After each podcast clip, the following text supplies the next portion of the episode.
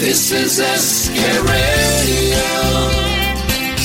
खाने खास विद संजीव कपूर। सभी सुनने वालों को संजीव कपूर का प्यार भरा नमस्कार। आज की रेसिपी चिकन साटे जी हाँ ये जो साटे है चिकन वो कैसे बनाना है चलिए मैं आपको बताता हूँ। इसके लिए करना ये है कि पहले इंग्रेडिएंट्स तैयार करने हैं इकट्ठा करने हैं तो आपको चिकन ब्रेस्ट चाहिए जिसमें से स्किन निकली हुई हो चार चिकन ब्रेस्ट मीडियम साइज़ की उसके साथ साथ दो बड़े चम्मच नींबू का रस एक बड़ा चम्मच डार्क सोया सॉस एक छोटा चम्मच तेल, एक छोटा चम्मच रेड चिली पाउडर और नमक स्वाद अनुसार। इसके साथ में पीनट सॉस हमने सर्व करनी है, उसके लिए रोस्टेड पीनट्स चाहिए, एक चौथाई कप कोर्सली क्रश किए हुए, यानी मोटे मोटे कुटे हुए।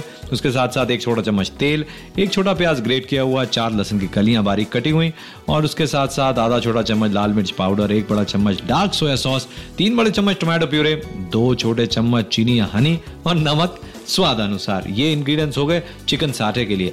अब इंडोनेशिया में भी बहुत मिलते हैं, उसके साथ मलेशिया में भी, उसके साथ साथ सिंगापुर में भी आपको चिकन साठे बहुत मिलता है। चिकन साठे बनाने के लिए वुडन स्क्यूअर्स चाहिए। करीब छः सात इंच लंबे चिकन स्टूअर्स ज़्यादा बड़े नहीं, और इसको पानी के अंदर करीब दस पंद्रह बीस मिनट तक भिगो के रख दें, फिर पानी में से निकाल लें।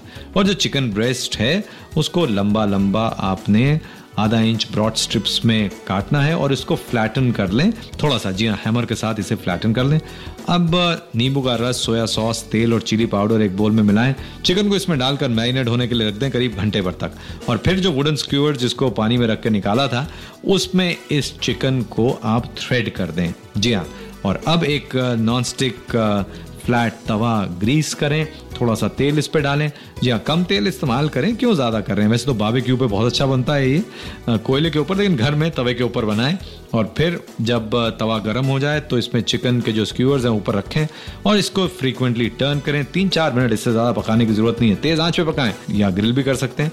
फिर आपने क्या करना है पीनट सॉस जो है वो भी साथ साथ बनाने। उसके लिए क्या करना है? एक पैन में तेल गरम करें। इसमें ग्रेटेड या चॉप्ड अनियन डालें, उसके साथ साथ चॉप्ड गार्लिक, और इसको तेज आँच पे पकाएँ, करीब आधे एक मिनट तक। फिर इसमें लाल मिर्च powder, soya sauce, tomato puree डालकर इसे कुछ देर तक पकाएँ।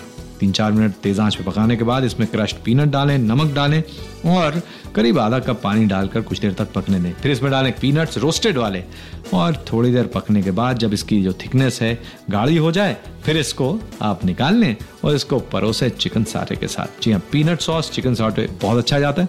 इसके साथ में ट्रेडिशनली प्याज सर्व करते हैं। जी हाँ टूथपिक पे लगाकर प्याज, उसके साथ साथ थोड़ा सा कुकुम्बर ट्रेडिशनल अकम्पनीमेंट है इसके। आज बस इतना ही नमस्कार।